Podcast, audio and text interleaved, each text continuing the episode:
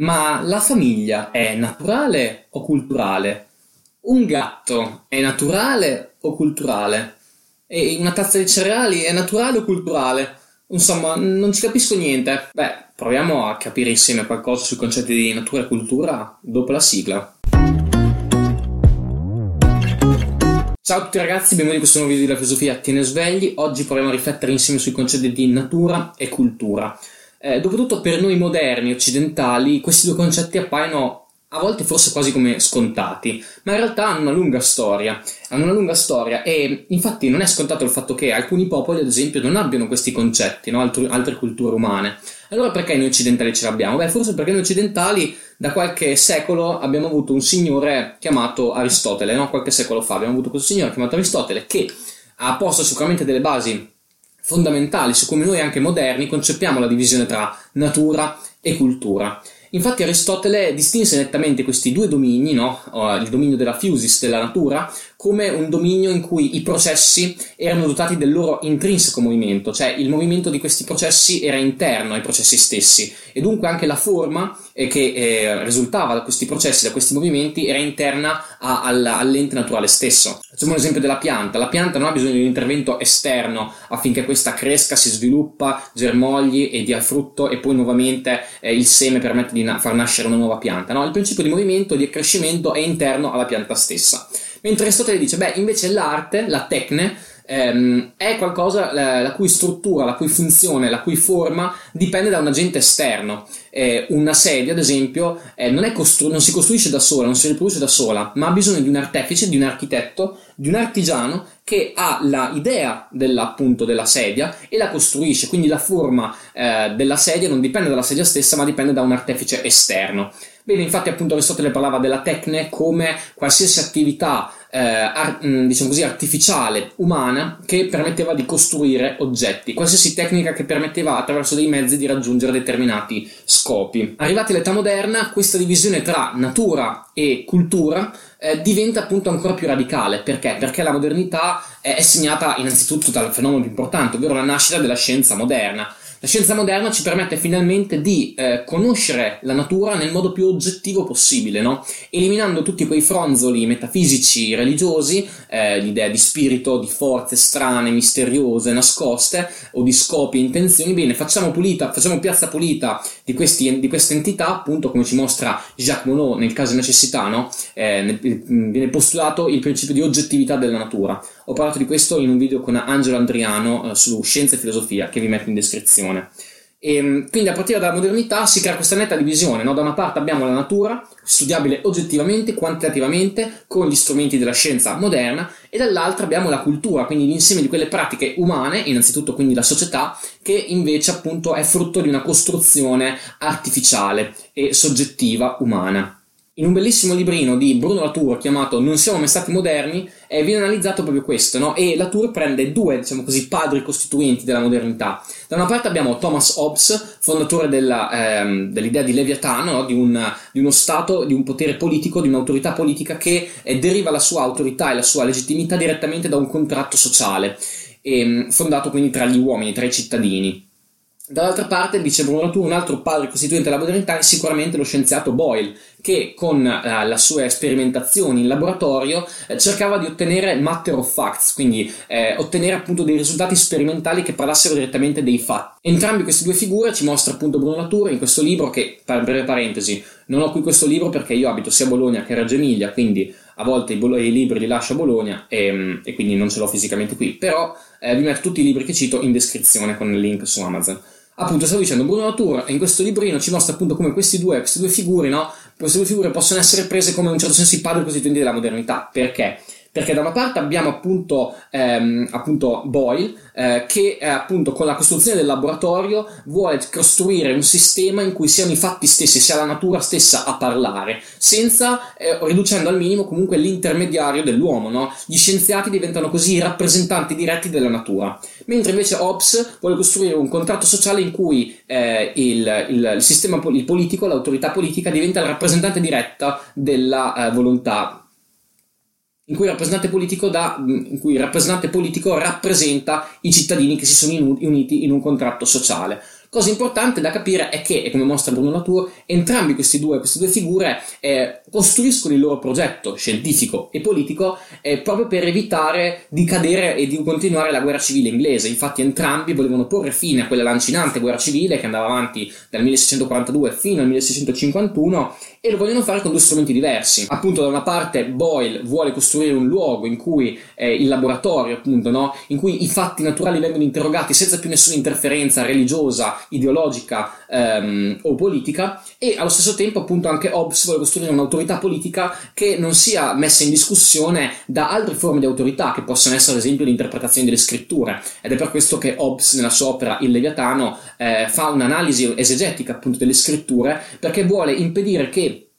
queste vengano utilizzate come forma di delegittimazione uh, del potere politico uh, legittimamente stabilito. E quindi, come mostra sapientemente Bruno Latour, eh, questa Costituzione moderna nasce dividendo due regni, appunto come se fossero due regni assolutamente distanti l'uno dall'altro. Da una parte il regno della natura, dei fatti, è indagabile con la scienza moderna, dall'altro il regno della società, della politica, fondato invece sulla volontà e la soggettività dei cittadini. E da questo punto di vista eh, un apice della modernità può essere considerato ovviamente Kant. Kant che pone questo dualismo tra soggetto e oggetto che, come abbiamo detto, come abbiamo mostrato, era già stato fondato in certo senso da Aristotele, e ehm, quindi questa radicalità tra soggetto e oggetto, appunto Kant, pur attraverso la rivoluzione copernicana, eh, che mette in relazione il soggetto e oggetto all'interno del regno fenomenico della conoscenza, però allo stesso tempo Kant ci mostra che da una parte la natura, nella sua oggettività assoluta, quindi nel noumeno, no? la cosa in sé indipendentemente dal fenomeno, ecco, questa non sarà mai conoscibile, è un assolutamente altro e oltre le nostre possibilità conoscitive.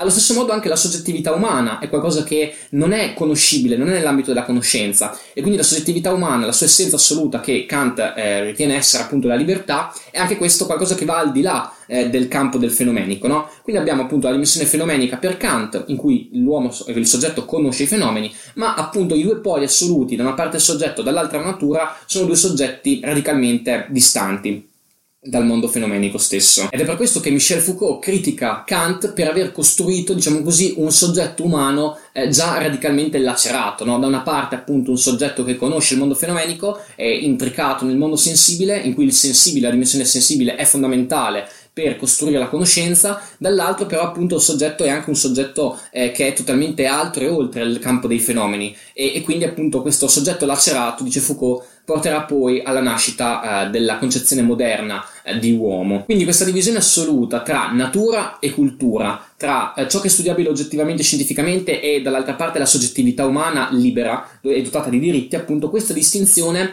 è poi quella grande divisione che eh, poi produce quelle altre divisioni no? che noi europei, eh, conoscendo e, e, dominando altri popoli a partire dal, dal colonialismo, quindi dal 1500-1600, appunto l'incontro con gli altri popoli, noi moderni, noi europei, dice Bruno Latour, forti di questa divisione, abbiamo considerato non moderni tutti gli altri popoli, appunto considerandoli primitivi, perché ancora nelle loro culture c'era una, diciamo così, una una fusione di elementi culturali naturali, no? parlavano di spiriti, di, di dei no? nei boschi e quindi appunto questa, questa, questa, questa, fusione di elementi per noi moderni era qualcosa che doveva essere superato. Dopotutto noi moderni appunto abbiamo posto Dio eh, in, certo, in, certo, senso progressivamente sempre più lontano dalla natura stessa. No? Dio diventa semplicemente quel garante fondamentale delle leggi naturali, ma viene estromesso appunto sia dalla politica progressivamente che eh, dallo studio scientifico dei fatti. Quindi questa divisione moderna di natura, studiabile scientificamente, e cultura, che riguarda dimensione quindi sociale e politica, ehm, appunto porta con sé un'altra,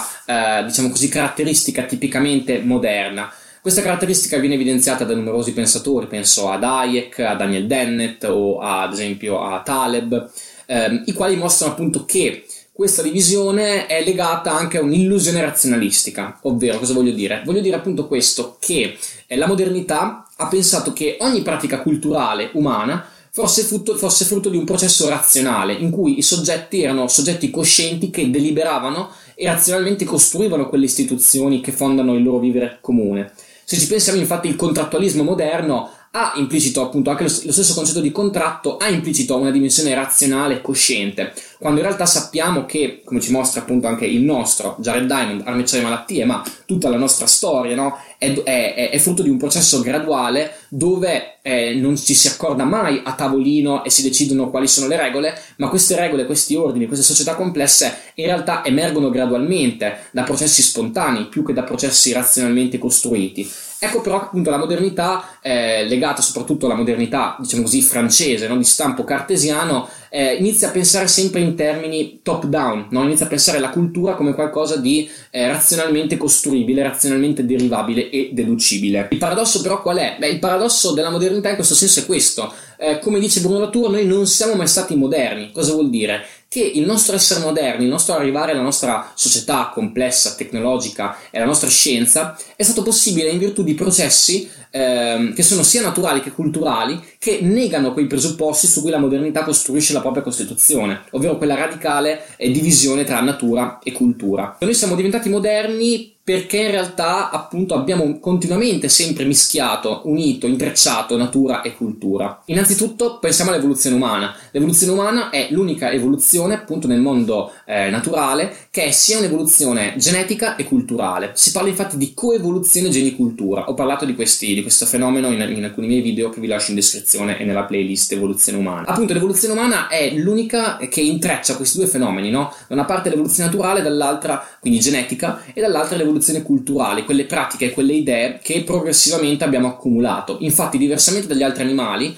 pensiamo agli scimpanzé che usano gli stecchini ehm, per per cacciare le formiche o altre forme rudimentali di utensili, appunto, no? quindi anche gli animali hanno, cult- hanno, cultura e hanno anche delle forme di tradizioni culturali, ovvero appunto riescono a tramandare quelle pratiche, quegli insegnamenti di generazione in generazione. Infatti, appunto, cultura biologicamente si definisce tutto quell'insieme di pratiche, comportamenti eh, che non sono trasmessi direttamente per via genetica, ma sono acquisiti e trasmessi attraverso l'esperienza e passano di generazione in generazione. Quindi questa cultura, queste forme di tradizione culturale sono presenti anche negli animali, pensiamo ad esempio al canto degli uccelli in alcune specie.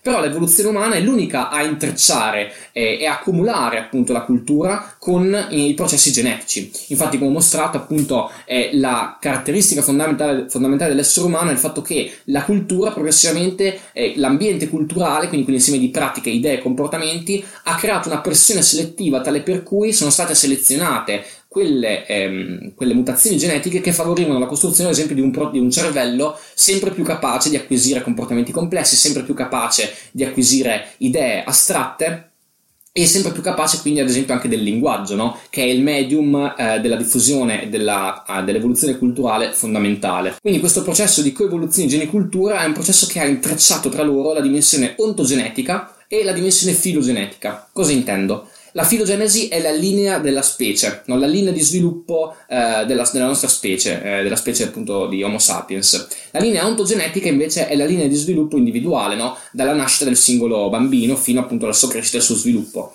Ecco, gli esseri umani appunto nascono in una condizione di neotenia, ovvero il nostro cervello non è ancora così maturo, così sviluppato come in altre specie e quindi appunto il bambino l'infante umano ha bisogno di una grandissima quantità e tempo per, per, poter sviluppare le proprie capacità tipicamente umane, proprio perché la cultura diventa quello strumento che forma biologicamente proprio il nostro cervello no? e ci permette di acquisire quelle cognizioni tipicamente culturali, eh, come ad esempio il linguaggio e appunto altre capacità eh, tipicamente umane. Michael Tomasello ha mostrato quali sono le caratteristiche tipiche della cognizione umana, diverse ad esempio da quelle dei nostri cugini più vicini, quindi gli scimpanzé.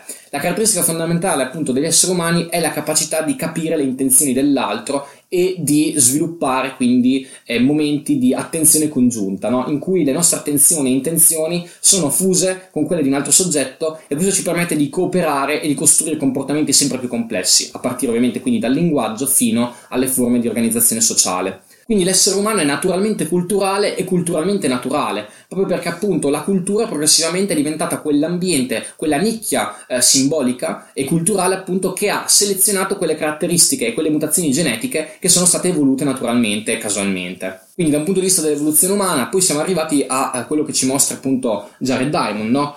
Eh, breve storia del mondo negli ultimi 13.000 anni, appunto, no? Perché? Perché a partire dagli ultimi 13.000 anni eh, si sono sviluppate a livello di società e tecnologie eh, quelle eh, condizioni che hanno permesso lo sviluppo di una società complessa tecnologica come la nostra. Infatti a partire da circa 10.000 anni fa eh, iniziarono a essere eh, praticate le prime forme rudimentali di agricoltura e poi successivamente anche le prime forme eh, rudimentali di allevamento. Inizialmente appunto gli esseri umani che a partire da 10.000 anni fa avevano già appunto, ehm, diciamo così, si erano già diffusi su tutto, su tutto il pianeta, ehm, a partire da circa 10.000 anni fa mh, mm, iniziarono a essere praticate e scoperte le prime forme di agricoltura, cioè gli esseri umani capirono progressivamente, gradualmente che eh, portando appunto i semi nel proprio accampamento, quei semi che cadevano poi germogliavano e davano eh, nuove e, e, facevano crescere nuove piante nei paraggi dell'accampamento e all'interno dell'accampamento stesso. Quindi progressivamente appunto gli esseri umani hanno iniziato a praticare forme ehm, sia di caccia, caccia raccolta sia di, di, agricoltura, perché appunto il passaggio all'agricoltura non fu repentino, razionale e scelto a tavolino sul momento, ma fu anche questo un processo graduale, no?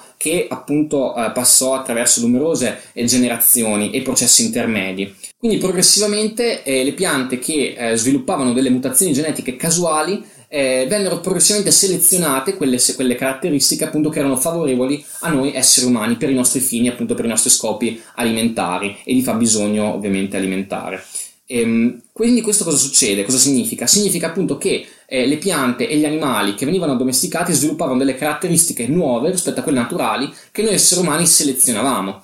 Quindi già qui capiamo appunto che non ha senso pensare in termini nettamente moderni, dualistici di natura e cultura, perché questi due fenomeni sono intrecciati profondamente tra loro. Come ci mostra appunto Jared Diamond, i poli della civiltà che svilupparono per primi le forme di agricoltura furono tre, la Cina, eh, la mezzaluna fertile e la Mesoamerica. Fu però appunto la mezzaluna fertile che per condizioni ambientali, geografiche, climatiche, ehm, orografiche appunto permise poi lo sviluppo di una civiltà più complessa proprio perché c'era una maggiore disponibilità di specie, sia animali che vegetali, migliori condizioni ambientali e climatiche e, ehm, e migliore capacità di diffusione di queste pratiche. No? Infatti la, la mezzaluna fertile divenne un centro di produzione, evoluzione culturale ma anche un centro di radiazione di queste nuove scoperte, pratiche e conoscenze. In particolare, ad esempio, appunto, fu scoperta lì proprio a volta la scrittura nel 3000 a.C. E dello sviluppo di una società complessa attraverso la distribuzione del lavoro cognitivo ne parlo in un mio video chiamato La distribuzione sociale della conoscenza, che vi metto in descrizione. Infine, come ci mostra appunto Diamond, un elemento fondamentale che influenzò profondamente la storia eh, dell'umanità è il contatto con gli animali. No? La domesticazione cosa portò? Portò appunto a un contatto costante con gli animali, soprattutto in Eurasia, e, e questo cosa favorì? Favorì la, diffus- la, diffusione di malattie. Infatti le malattie che originariamente erano, di, eh, erano presenti negli animali, eh, progressivamente appunto successe che molte malattie vennero trasmesse spesso attraverso vettori eh, intermedi eh, agli esseri umani. E quindi chiaramente questa malattia, no? una malattia che, ehm, che, è un processo totalmente naturale che però influenzò profondamente la storia, ad esempio, della colonizzazione dell'America. Infatti i popoli nativi, autoctoni delle Americhe non infettarono con le loro malattie eh, gli europei perché appunto non avendo avuto un contatto così intensivo con gli animali, avendo domesticato soltanto in America il cane e il lama, appunto non avendo avuto questo contatto costante con gli animali come avevano avuto gli europei, non eh, svilupparono quelle malattie infettive tali per cui appunto eh, potevano infettare eh, gli europei in arrivo. A questa brevissima semplificazione che vi ho fatto della storia dell'evoluzione umana e della civiltà umana, eh, semplificando ovviamente, sintetizzando molto, ma vi consiglio sia il libro di Tomasello che quello di Jared Diamond, che vi metto in descrizione, ehm, appunto mh, da questa, questa storia capiamo che la questione moderna eh, di una divisione radicale tra natura e cultura non ha senso di esistere. Non ha senso di esistere perché ci rende inspiegabile l'evoluzione della cognizione umana, che è sia naturale che culturale, la condizione umana sia naturale che culturale. E infatti preferisco, diciamo così, ed è più onesto parlare in generale di condizione umana più che di natura umana. Perché parlare di natura umana sembra subito parlare di quasi un'essenza statica assoluta, come qualcosa di dato e definito, a cui spesso nella retorica e propaganda politica ci si può appellare, soprattutto nelle forme di ideologia, no? Ci si può appellare a un'astratta natura umana per giustificare delle pratiche di dominio, delle pratiche di discriminazione. No? Quante volte ci si appella alla natura per giustificare pratiche di discriminazione, pratiche di disuguaglianza, eh, pensiamo ad esempio alle, dis- alle disuguaglianze di genere o ad esempio agli esempi storici, ad esempio del razzismo di cui parlo in un altro video. Inoltre, appunto, come ho mostrato da un punto di vista razionalistico e moderno, non riusciremo a spiegare lo sviluppo dell'agricoltura perché eh, come facciamo a considerare, ad esempio, una pianta, una pianta domesticata, è natura o cultura?